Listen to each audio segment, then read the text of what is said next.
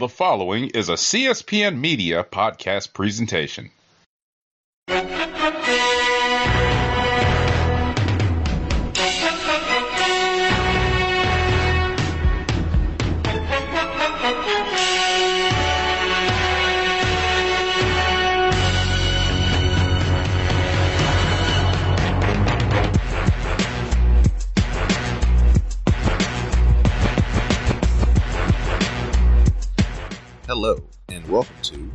The Score. I'm your host, Don Delarente, and I'm here with my co host, the Libra icon, Dwayne. What's going on, Dwayne? Not much. Uh, football is back. Training camp's in full swing. Time to preview some teams. All right. Another Score is being brought to you by CSPN. You can find us on the web at cspn.us. So, like you said, Dwayne, we're going to start our Know the Score NFL preview. We're going to start with the NFC West and the AFC West. So, we're going to start first off with the NFC West and the Arizona Cardinals. We're going to start with their key additions. They got a brand new coach in Steve Wilks. They added Sam Bradford and Mike Glennon, both quarterbacks. They added wide receiver Brice Butler and offensive lineman Justin Pugh and Andre Smith, along with cornerback Jamar Taylor. So, as we'll talk about here in a second, the Cardinals are going through a whole bunch of reshuffling, new coach. They basically had to change up their quarterback room. I know that you're familiar with Steve Wilks. He's a Carolina Panther um, Rivera disciple. Um, so, talk about what he's going to bring to the Arizona Cardinals. Uh, he's going to bring a lot of discipline on the defensive side. Uh, he's going to bring a lot of interesting schemes to the defense. Offensive side of things, it's going to be really interesting to see what creativeness he does. It's really going to be more on the coordinators here to um, get this thing going. But I do like the fact that, you know, minority coaches get an opportunity here, uh, especially with the Cardinals. So um, it's going to be very interesting to see how things go. And I am very, very keen on how, you know, these guys are going to do, especially um, Deone Bucannon, um, Scooby Wright. We're going to see how it goes. Uh, they got a pretty decent secondary. Antoine Bethea, uh, Benny Wickery, who knows Steve Wilson's defensive scheme from his time in Carolina. Guys on the ends and uh, Chandler Jones there. So Marcus Golden, of course. So it's probably going to be a three-four scheme, and we'll just have to see how how things go. You know, in this in this new regime here in Arizona, it's going to be a lot of a lot of change, a lot of different philosophies from what was before. You had a great coach that we'll talk about in just just a moment here, but um, you know, I, I just really like really interested to see. It's going to be one of the more interesting teams that's going to be coming in this season. So this was a big gamble by Steve Keim, the GM, and you know we'll see what happens. Mike McCoy, who is the former Broncos coach, is the offensive coordinator. Byron Leftwich is the quarterbacks coach, and like I said, many times I'm just ready to see how it goes. We'll talk about their losses as they had many. They lost their coach, Bruce Arians, of course, Carson Palmer, Drew Stanton, and Blaine Gabbert, and Matt Barkley. So their whole quarterback room has been changed.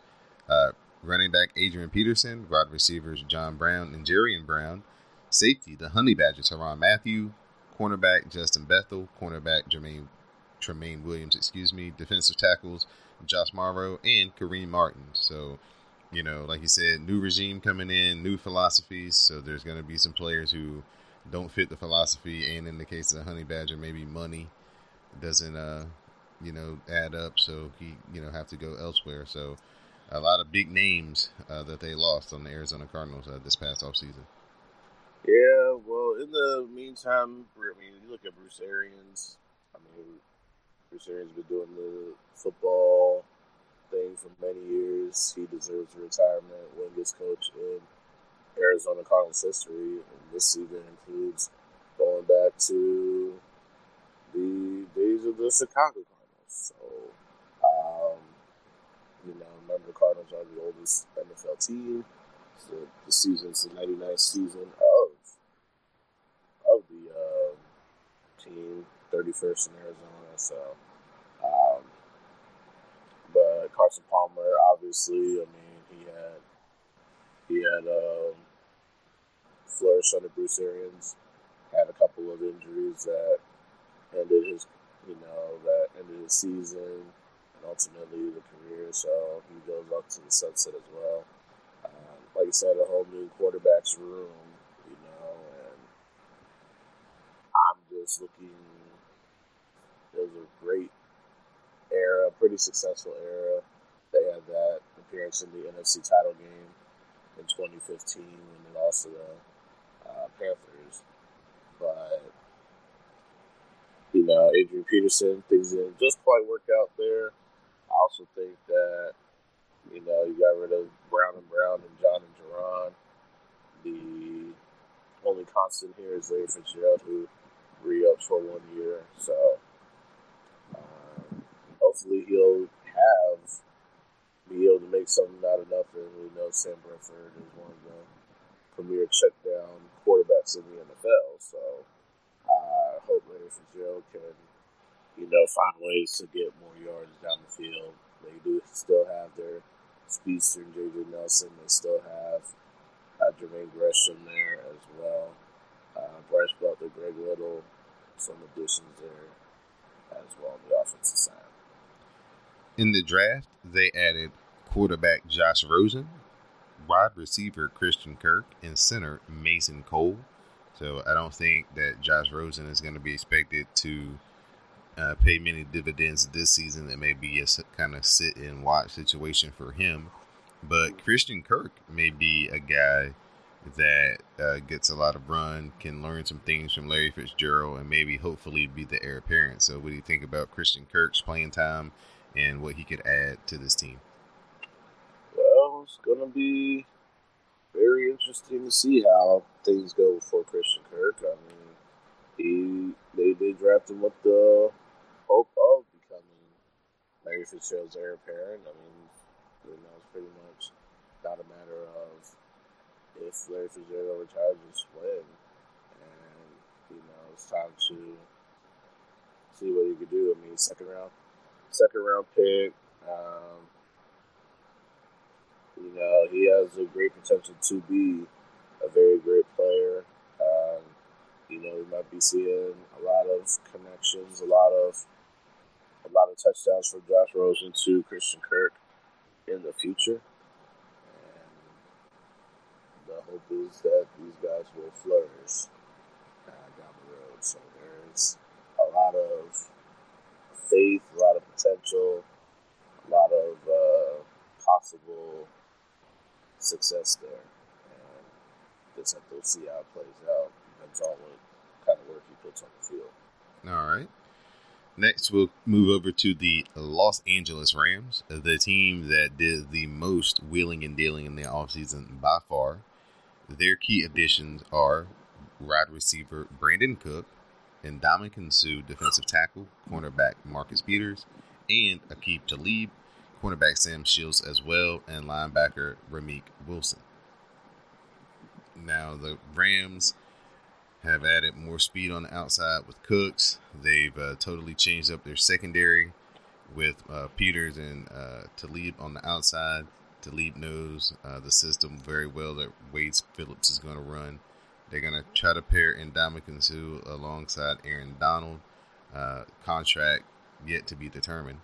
So, talk about the Los Angeles Rams. They look so formidable on paper, but do you think there's going to be chemistry issues, or do you think that they can make this thing work and go? Because they're going for the Super Bowl like this year. It's very obvious. I mean, they had one of the biggest surprises of last season. I mean, they got back to first. They got a new coach, Sean McVay.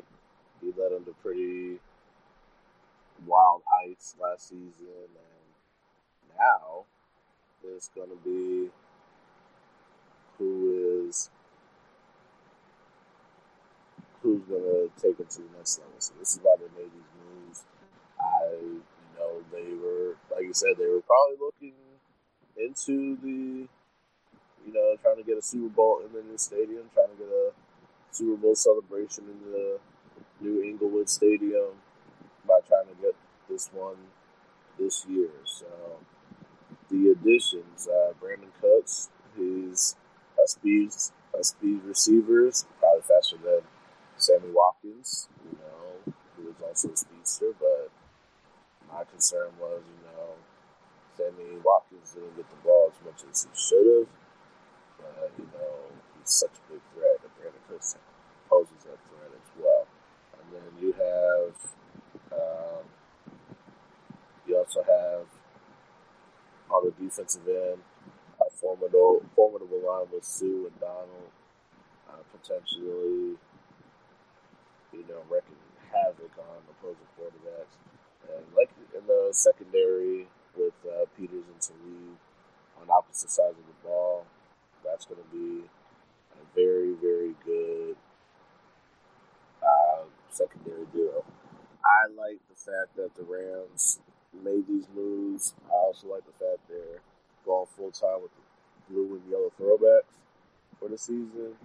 So not only are they trying to bring back a nostalgic feeling, but they're also trying to bring, um, also moving forward as well as they try to get that, you know, Super Bowl that and get that Thursday night game in Inglewood for 2020 or 2019, I should say. Their key losses are receivers Ta- Tavon Austin and Sammy Watkins, linebacker Alec Ogletree, defensive end Robert Quinn, cornerbacks Kayvon Webster and Trumaine Johnson.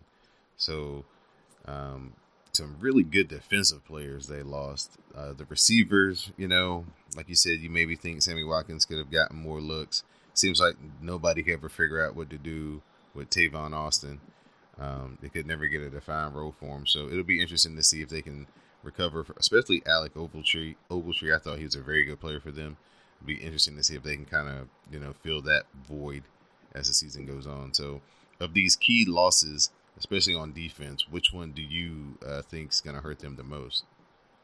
I think the one that's going to really hurt them, probably, I'll say two. The first one's Robert Quinn.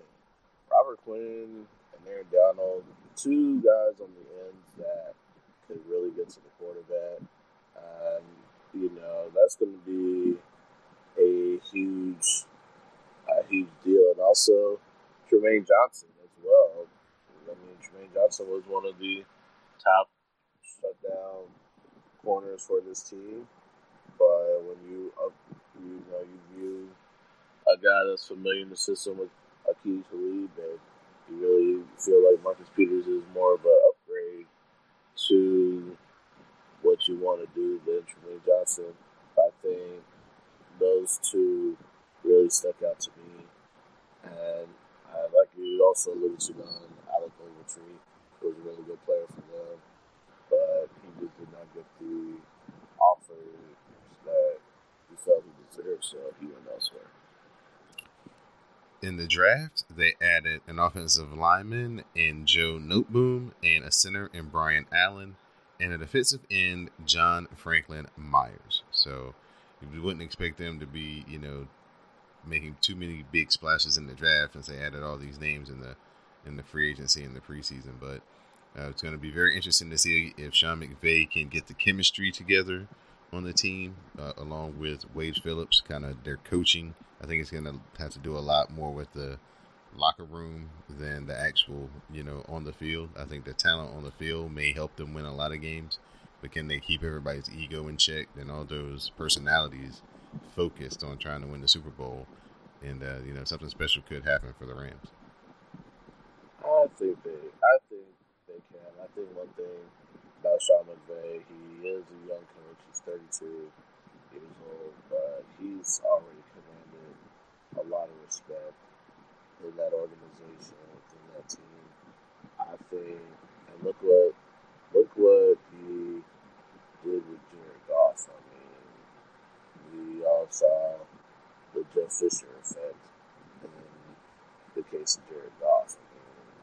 Thought Jared Goff would be horrible his first eight starts, but then he got a full season with a good quarter coach who is a brilliant offensive mind, and you know they go eleven and five, and you know win the NFC West, get a playoff game.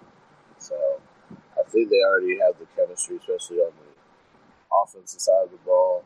I think Wade Phillips, who's a better coordinator than he is a head coach, know, get the defense in check. I think if the Rams stay healthy, that's really going to be the thing. Can they stay healthy enough and survive that California weather to make it to the promised land, which is Super? All right, this is Know the Score. I'm their host, Don Delarente. I'm joined by my co host, the Libra icon, Dwayne, and we are previewing the NFC West. So we're going to move on to the San Francisco 49ers. Their key additions in the offseason cornerback Richard Sherman, center West, Weston Richburg, running back Jerick McKinnon, offensive guard Jonathan Cooper, and defensive end, I'm going to butcher this, Jeremiah Attacho. Hopefully, I didn't do too bad of a disservice on that. Um, coming off a great second half of the season, uh, where they you know, got themselves a hopefully for them a franchise quarterback. Everything is pointing up towards Jimmy Garoppolo being a franchise quarterback. Uh, they added Jerick McKinnon in the backfield. Uh, surprise move for me. Thought that maybe Carlos Hyde would be, you know, their franchise guy after the second half that he had once he got an established quarterback. But, uh, you know, greener pastures prevailed for him. So, of these key additions, you know, Richard Sherman would probably be the biggest name. But do you feel that somebody besides him will have a greater impact when it comes to the 49er season this year? I think Jerick McKinnon's going to be the bigger impact because that, that will allow Carlos Hyde to get, you know, more more rest. And no, Carlos Hyde signed with the Browns in the in the free agency. Yep. He did, he did. Okay. Uh, in that case, I think um, I really think looking at the key additions, probably it will be Richard Sherman, but we'll have to see how he's going to do coming off that injury. And, and once we see how he does off that injury, we'll go from there. But it's really probably the key, probably the key addition that's not on here was signing Jimmy Garoppolo to that to that deal that locked him in as their franchise quarterback. I mean, he was really he was really effective in the grand scheme of things in, in the 49ers offense. I mean, this was a team that started, what, 0 and 10, and then they finished, what, 6 and 10? Mm-hmm. So, so, you know, I don't, I don't think he's going to go 16 and 0 next season, but he's going to really have a decent season and uh, the the rapport he already built with a lot of these a lot of his receivers has been amazing. And coming in and it's oh, it only has to go up. Again, their key losses: running back Carlos Hyde, center Daniel Kilgore, and defensive end Elvis Dumervil. See, this wasn't listed in the key losses. That's why I thought Hyde was still there. Oh, okay. Okay. okay. That's why. All right. So, um, I think if I think they should have locked those in Dumervil. I think he was he had a nice. I mean, everywhere he's been, he's had a great defensive presence. So, uh, you know, it's going to be interesting to see how they react to that and then and go from there. So, uh, not really, not really much to say really with the 49ers. I like they really didn't they added a couple key players. They already got their franchise quarterback. Uh, they locked in his favorite target as well, Marquise Goodwin. You saw, uh, if you saw those six games, Garoppolo and Goodwin, they really developed a major chemistry. That became his favorite target. Uh, Goodwin's numbers went up, and and so I want to see how that continues to go from there. So really they didn't do too much in in the grand scheme of things, but keep keep everything from last year. We'll just have to see how it goes with the full body work and a full season ahead. In the draft, they added offensive tackle Mike McGlinchey, wide receiver Dante Pettis, linebacker Fred Warner, and safety Tavares Moore. So one more target and somebody to protect Garoppolo in the future, and uh, some more help on defense. So you know, smart drafting. If you're only going to have limited draft picks, you know you got to use them wisely. So I think the 49ers are going to be in the mix for sure this upcoming season. Um, maybe not quite a playoff team, but they're definitely going to be on the fringe. They're going to be, you know, on the in the hunt box when the, uh, you know, uh, November rolls around. Yeah. Agreed. I think, I think they'll probably definitely battle Seattle or possibly second in the NFC West. I think the Rams have. I think the Rams win the division we'll go into the order a little bit. But I think they, I agree though, definitely a playoff contender uh, on paper right now. So, All right. See how it plays out. And our final team that we're going to preview in the NFC West, the Seattle Seahawks. Their key additions: wide receiver Brandon Marshall, linebacker Barkevious Mingo, tight end Ed Dickson, wide receiver Jan Brown, um, safety Maurice Alexander, cornerback Dontae Johnson, offensive lineman DJ Fluker, and kicker Sebastian Janik- Sebastian Janikowski. So Seattle going through a identity change this year, as we'll talk about their key losses here in a second. Um, Brandon Marshall bouncing around the league here. His last couple of years can't seem to find a home. Uh, Ed Dickson, you know, coming in from the Ravens.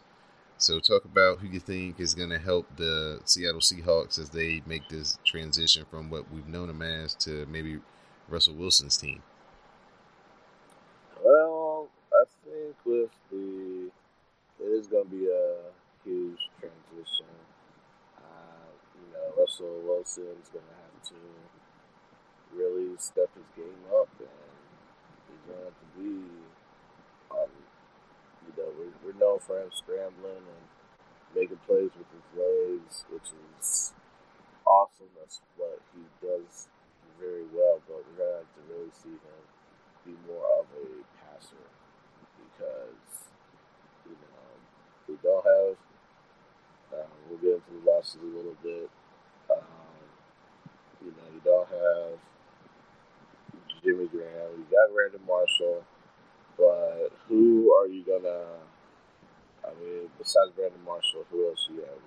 We got rid of Jermaine Kearse. We got rid of Paul Richardson. We got rid of.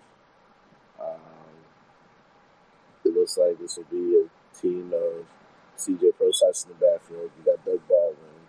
Still, you got Tyler Lockett. He's probably gonna be a third receiver. Jaron Brown, who signed, came from Arizona. He's in Seattle um, Ed Dickson, I think he's gonna. I mean, he played in Carolina, so he was under Greg Olsen. I think he went from being stone hands to uh, pretty reliable uh, tight end. So I think he has something something there for Russell Wilson. So this is going to be a more offensively focused team than we've seen in the past. I mean, there's still key cogs in the Seattle defense, um, but we'll just have to see how things go because you know Bobby Wagner is probably the anchor in the defense, and as long as they have, as long as they have, you know, that anchor on defense and a couple of guys that return. And hey, you know, they got a very good kicker in Sebastian Janikowski. So we'll see what happens in the in the transition of the Seattle Seahawks. The key losses were many, especially on the defensive side, where we had cornerback Richard Sherman, of course. We had defensive lineman Michael Bennett, defensive lineman Sheldon Richardson, defensive lineman Cliff Avril, a cornerback Jeremy Lane, cornerback DeShawn Shead, tight end Luke Wilson, tight end Jimmy Graham, and wide receiver Paul Richardson. So the Legion of Boom is no longer constituted as we knew it. It has been totally broken up. It looks like Earl Thomas is the only one left, and he's doing everything he can to get out of Seattle. He wants to go play for the Cowboys in his heart. So, of the many losses on defense, I know it's going to be hard to pick just one, but just talk about this philosophy change and um, you know how did you see Seattle winning football games now? Because doesn't look like they're going to be able to stop anybody, or at least not to the effect that we're used to. Yeah, well, I mean, Kam Chancellor is virtually retired, so you know he's on the pup list right now. Like you said, Earl Thomas is is trying to get out of Seattle. Byron Maxwell came back to Seattle, but is he really the same Byron Maxwell? And will he be as effective without Richard Sherman on the other side? I say no. Um, Bobby Wagner is going to be the anchor of that defense, and and he's going to have to really be the leader. He's going to have to be the guy that's going to make all the tackles, make all the. He's going to be the quarterback of that defense, and it's not going to be what we have come to know about Seattle for the last uh, four or five years. It's that era is over, and now we just gotta. It is going to be transition. Um, the old, that's going to be the identity, um, but we're gonna. Like I said, it's just a transition phase, and I just don't see being the top team in the NFC West for all this time, and we kind of saw the changing of the guard last year when the Rams won the NFC West, and you know, it used to be that it was either Seattle or Arizona in the division. Now, you know, LA is coming, Seattle's transitioning, San Francisco's on the rise, and Arizona's a wild card. So this defense, I think the the biggest loss was probably going to be uh, Cliff Avril, Michael Bennett, because they were able to get to the quarterback and they made a lot that pressure that they put on opposing quarterbacks made it a lot easier for the secondary to get interceptions, made it easier for uh, the middle linebackers and outside linebackers to make plays. And, you know, without a big rush it's going to be very going to be crazy to see Seattle give up a lot of points that we're not used to. All right, and additions for the uh, key rookies that they had in the draft: running back Rashad Penny, defensive end Rasheem Green, uh, punter Michael Dickson and outside linebacker Shaq Griffin. So, of course, Shaq Griffin would probably be the most notable for his story. Um, his brother, also his twin brother, also plays for the uh, Seattle Seahawks as well. So that'll be a very fun story to watch uh, throughout the you know preseason, especially, and then we'll see what type of you know plays or time he gets during the regular season. But I'm more interested in Rashad Penny because you know we've had this kind of musical chairs at running back since uh, um, Marshawn Lynch has you know, left uh, Seattle. They can't find, you know, that that every down running back. So that's who I'm really looking forward to seeing what he can contribute in the preseason and throughout the season. Well, it's going to just depend on the health because that's the reason why there's no consistent running back in Seattle. We saw Chris Carson, we saw Mike Davis, we saw CJ Prosise, uh, JD McKissic. we have so many. Uh, every single time Seattle got a back that looks like they were promising after Marshawn Lynch, we thought Thomas Rawls was going to be that guy. He got hurt, and now he's gone. Uh, CJ Prosise was on the way. He got hurt. Mike Davis was pretty effective. Then he got hurt. Chris Carson was looking good. Then he got hurt. So if Rashad Penny is able to avoid that injury bug, in that running backs room, he might be he might be the guy. And and um, you know he's going to really be that guy that can get up the field, and you know that will help Russell Wilson in so many ways in terms of getting rid of the ball in or out the pocket. Because and if Kenny, if Rashad Penny can catch the ball, even better because he can have the security blanket out the backfield, and it's going to just be one one um, dynamic offensive that is a success. All right. So as we wrap up the NFC West, let's go ahead and get your uh, predictions. We don't have to give a record, but you know, who do you think is going to win the division, and do you think there's going to be more than one playoff team from this division? One playoff team. The winner will be the LA Rams.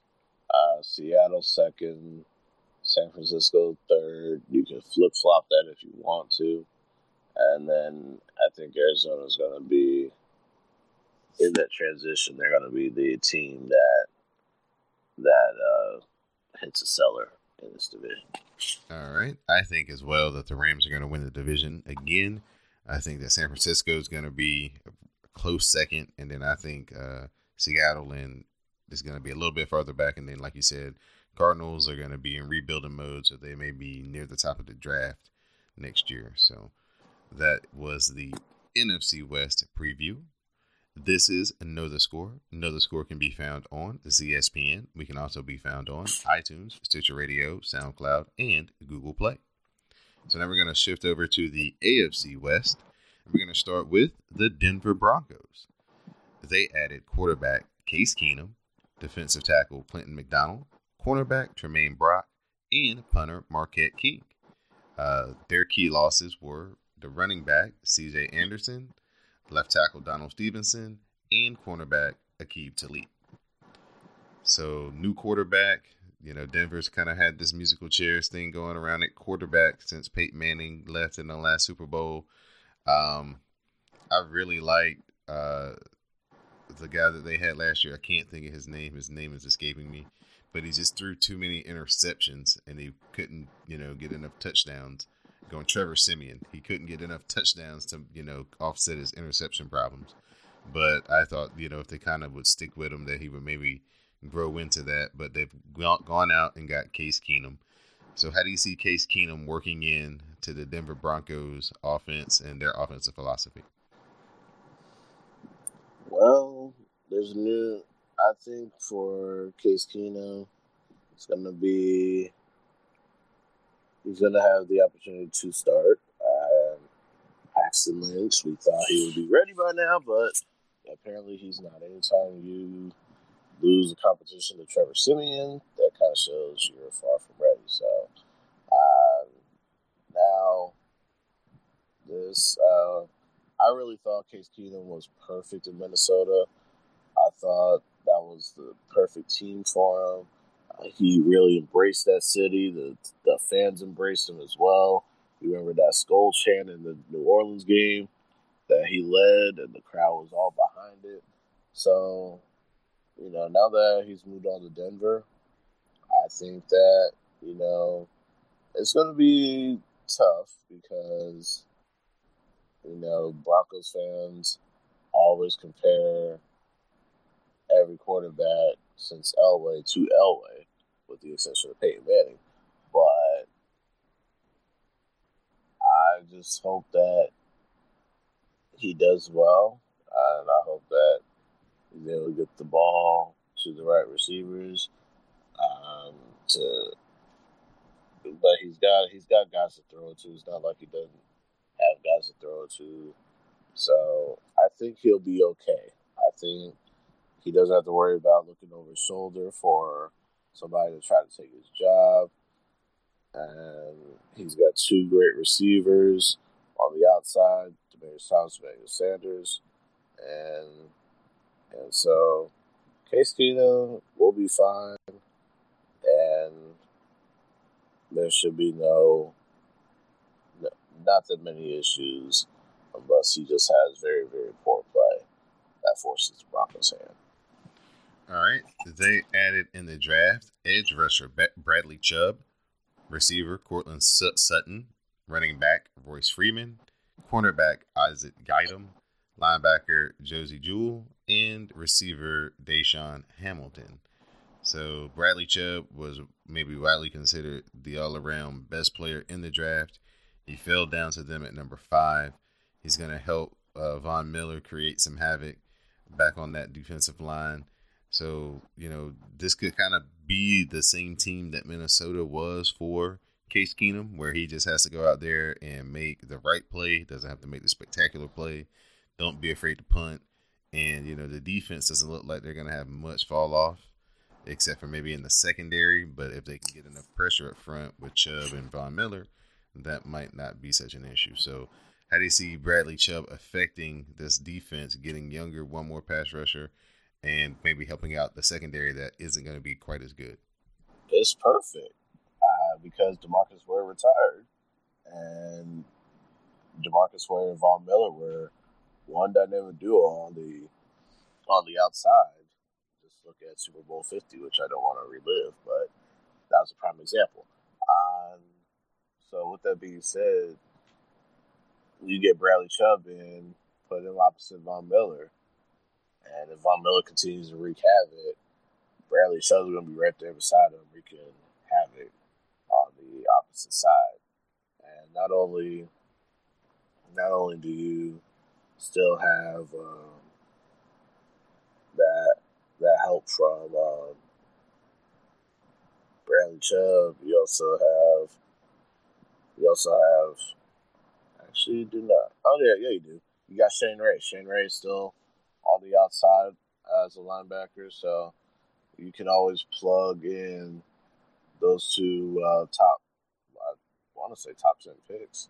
You plug, you can rotate those guys in and out along with Von Miller, so the drop off isn't isn't much whatsoever when it comes to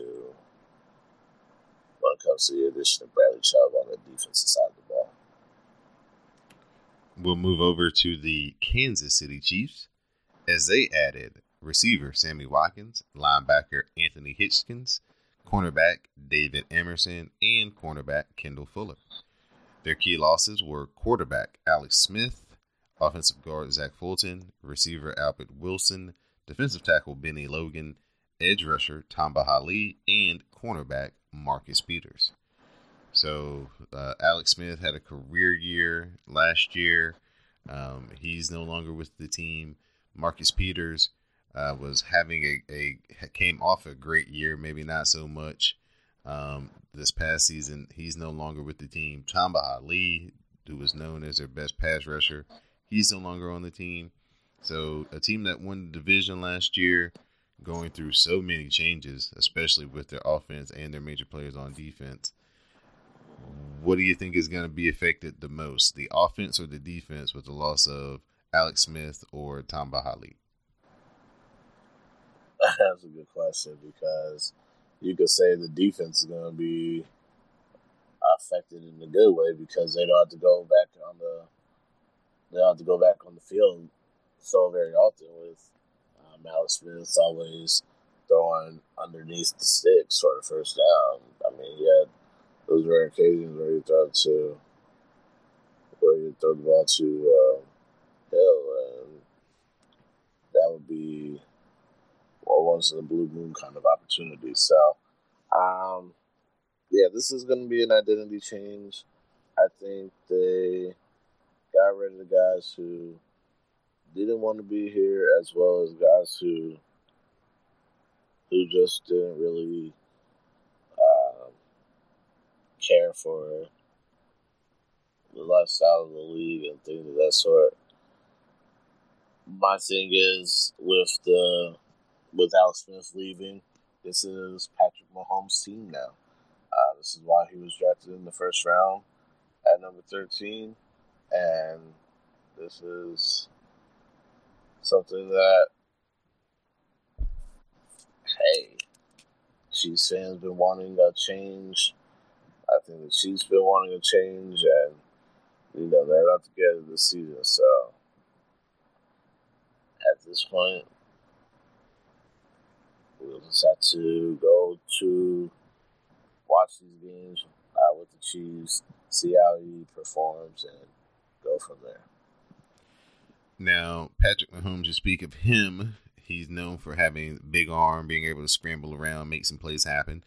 We talked about Sammy Watkins and what he did not get when he was with the Rams. Do you think that now that he's with a young guy who's going to be looking for somebody to be consistent and appears that the Chiefs are going to have more of a downfield passing attack, as you alluded to Alex Smith and his, you know, underneath, uh, you know, throws.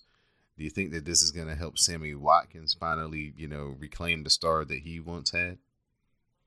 I think he will because you got Tyreek Hill, Travis Kelce on the opposite side, so teams don't have to focus directly on Sammy Watkins as they did as they did in Buffalo and Los Angeles before Robert Woods became more of an option.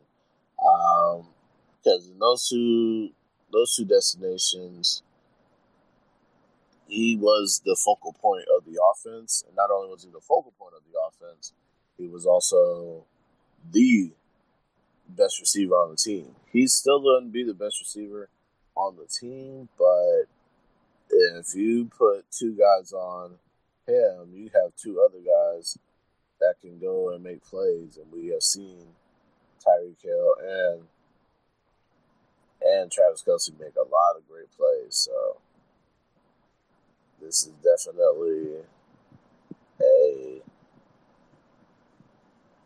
definitely a dynamic team. I think Watkins has a bounce back year, and and this is just going to be a fun ride for the Chiefs and their fans at Arrowhead. All right. Their key rookies: defensive end Breeland Speaks, defensive tackle Derrick Nnadi, linebacker Dorian o- O'Daniel, and safety Armani Watts. Uh, any of those guys that you think are going to, you know, be able to have a breakout season or contribute this season in a big way? Um, not really at the moment. We'll just have to. I just want to see how they go through the preseason and and um, and then see if they're high enough on the depth chart to even have to make a factor, uh, make an impact on the team. All right.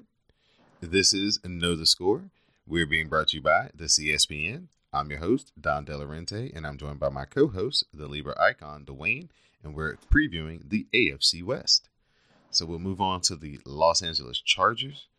Their key additions center Mike Pouncey, tight end Virgil Green, and kicker Caleb Sturgis. Their key losses tight end Antonio Gates, tight end Hunter Henry due to uh, getting injured in OTAs, offensive guard Matt Slauson, and edge rusher Jeremiah Attaochu. So, Chargers, hard luck team in every game last year. They always start slow, but they always finish fast, and they just didn't have enough time in a lot of games and time in the season last year. Uh, Philip Rivers is still going to be out there slinging it around, but his, his old buddy Antonio Gates retired, and his new buddy Hunter Henry is going to be injured. So, um, talk about what you see coming up for the Los Angeles Chargers. I know we don't have really a lot of their moves that they made last year turned out to be, you know, some building blocks uh, for this upcoming season. But uh, through the losses uh, on offense, how do you think that's going to affect uh, Philip Rivers in his upcoming season? Well, Oh man, this is gonna be tough because you know, like you said, Philip Rivers, you know, he doesn't have his tight end security blanket. He doesn't have Gates. He doesn't have Henry. Uh, he's gonna find a way though. That's one thing I can't say about him. And let's not act like I mean this is a team that um, that made some pretty decent moves themselves. So, um, I want to say this. We look here, um, they're going to try to improve their record, and they have a new offensive coordinator, Ken Whisenhunt, as well. Uh, you got Melvin Gordon out the backfield. You have Keenan Allen, who was the comeback player of the year. You got Travis Benjamin on the opposite side. Uh, you got Mike Williams, you got Tyrell Williams, and Virgil Green, who came from the Denver Broncos. I think he'll probably be the guy that will start in Hunter Henry's place. And and yeah, this is a team that actually will be one of the teams to contend for in the in the NS in the AFC West. Sorry, um, despite the fact they're playing the soccer stadium, but that's a whole other story. But um, one thing, and then also they signed uh, they signed Russell Okung. So uh, Russell Okung is going to be in the left tackle position for the next four years, guarding Philip Rivers' blind side. So Philip Rivers will probably be able to stay upright a little bit longer, and and he'll be able to make those throws that you know Chargers fans, all three of them in LA, will enjoy.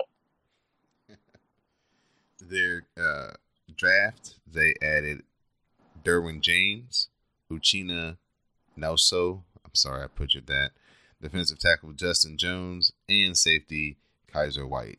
So I know everybody's excited about Derwin James coming in, playing yeah. safety for them, adding to that defense. He should be able to flourish because they have such a beast pass rush up front with Joey Bosa and that crew, uh, putting a lot of pressure on quarterbacks. So I'm looking forward to seeing uh, what type of plays he can make. He's so smart, he's so fast. So it'll be very interesting. I think he's got a really good chance to be rookie of the year because you know he's going to get some a, a lot of opportunities. I think to make some plays. All right, and and so I think one thing, I think one thing that the three Charger fans and the Rams fans in LA can possibly agree upon is, hey, what what if uh, all Los Angeles Super Bowl is about to happen? Mean, it could likely won't, but you never know. All right. And then we're going to move on to the final team in the NFC West, uh, excuse me, AFC West preview, and that is the Oakland Raiders. Their key additions are coach Jon Gruden, running back Doug Martin, receivers Jordy Nelson and Martavis Bryant, linebacker Tahir, Tahir Whit Whitehead, linebacker Derek Johnson, cornerback Rashaan Melvin, cornerback Daryl Worley, and safety Marcus Gilchrist. Their key losses receiver Michael Crabtree, defensive end Denico Autry, cornerback TJ Carrie, and cornerback David Amerson, the place kicker Sebastian Janikowski, and punter Marquette King. So the big news for the Raiders, of course, Jon Gruden coming out of the booth, coming into the coaching ranks once again with the Raiders, 10 year contract. So he's going to be paired up with uh, Derek Carr, Looks like they're going to try to do a hybrid of the Raiders' traditional go down the field offense with Jon Gruden's West Coast uh, philosophies. So you know, it's one thing to do it for a television show and spend a you know a weekend maybe with Jon Gruden, but how is life going to be for Derek Carr now that he's going to have Jon Gruden as his head coach? Well, I think is going to be a smooth transition in terms of in terms of this team getting the pieces together. So with um, with the fact that you know you, you're merging offenses for the most part, Derek Carr, if anything, is a professional, uh, true professional. He'll definitely adjust to this scheme. He'll definitely find ways to make plays and and then once the once everything begins, we should be having a, um, a relatively good time in Oakland. Yeah, they've got a lot of possibilities out there. It's just going to be can uh, I was talking to my cousin, uh, just kind of can Jon Gruden deal with these younger players? You know, if he hasn't coached anybody like the whole team of guys in you know a decade plus, so it's going to be interesting to see if he can kind of connect with these guys and get them all focused and and in tune with his coaching style. You know, does his style still work? You know. Yeah, that's that's going to be the million dollar question because you know it's you know just like any other sport, the sport changes and schemes change, things change, and if and that is because Jon Gruden to this team and their their new um, cause of mission. It's it's gonna be a interesting ride because he's there for a long time, and so I don't want. Uh, I'm sorry, let me go back. I want. I don't want to see um, a team that's this good go down the drain. You know, because you know coaching can't adapt. You know, you got to adapt to perish. I think Gruden's seen enough football. I think he's seen enough Oakland Raider football over the years to say, you know, this is a situation I can't come back to, and I'm happy to be here. Right, right. In the draft, they added offensive tackle Kolton Miller, uh, defensive tackle PJ Hall, offensive tackle Brandon Parker, defensive end Arden Key, and defensive tackle Maurice Hurst. So uh, we know that Jon Gruden is going to want to run the football. So uh, adding uh, offensive linemen is is not a uh, uh, out of the blue thing for their draft picks. Um, it seems like Jon Gruden is going to have to get Khalil Mack into camp and onto the football field. So he's got one pressing issue right now uh, as far as personnel goes because he's in charge of everything. So um, how can we foresee the Khalil Mack situation playing out? Do you think he's going to sit out some actual games, or is this just the, you know, hey, I'll sit out training camp, make my voice heard, and then I'll come play? I think it's going to be he's sitting out training camp. Uh, he's going to make his voice known, uh, and the displeasure of it all known. That's what I think will happen here the uh, the odds of that are pretty slim, but that Mack will get a new deal or the fact he'll sign, he'll uh, report. So, he's ready to sit out as long as he can, and he's not hesitating on that. So, what I want to say for Khalil Mack is, you know, get your money and get what you feel like you deserve. Um, I think if uh, Gruden does value Khalil Mack, which I definitely think he should, get him get him the money that he deserves. So it's one of those things where we just gotta play it out and, and see see where it goes from here. All right, so that is the AFC West. So at this time, Dwayne, I want to get your prediction on again who do you think is going to win the division, and do you think more than one playoff team will come from this division? More than one playoff team will come from this division. I think the LA Chargers will will. And I think the other team that's going to be in the playoffs is Kansas City. I think Kansas City can compete for the AFC West title. Oakland's is in the mix, definitely. And then finally, you got the Denver Broncos right there. So, yeah, this division could be a lot closer than you would initially believe because I don't think that these teams are that far apart from each other. That is correct. I think in the last few years, one of the most tightly contested division races always belonged in the AFC West. Uh, this is uh,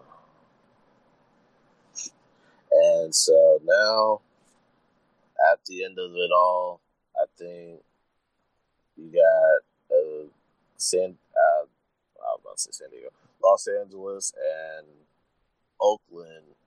Oakland's there. I think Oakland's going to need a lot of work though to mesh under Gruden to get back into that grand scheme of things as well. All right. So that's been our previews of the NFC and AFC West. So at this point, I want to turn it over to Dwayne for his final thoughts and his thank yous. Uh, final thoughts. I want to say uh, thank you to all the listeners. I love doing this. I love giving out my knowledge and my insight to you guys. So thank you for listening each and every week. I do it for y'all. Uh, Don, as always, thank you for having me. Uh, shout out to Jesse and Tobias, my family back in North Carolina. And my final thought is the TBT, the basketball tournament. Uh, you remember just being able to see alumni teams from different colleges. Uh, we have Scarlet and Gray, Ohio State. We have Boeheim's Army, guys from Syracuse.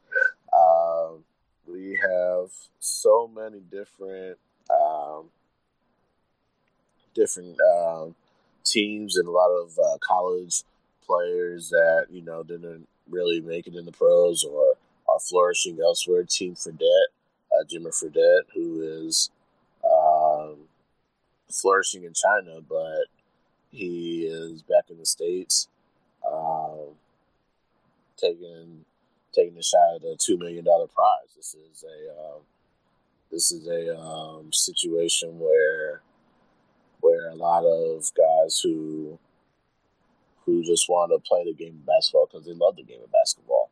Uh, Greg Oden, who played last played two years ago, he's just playing. He played his first game in the TBT tournament. Played his first game since 2016, and he just said that you know he's just there for fun and he's not looking to make a comeback.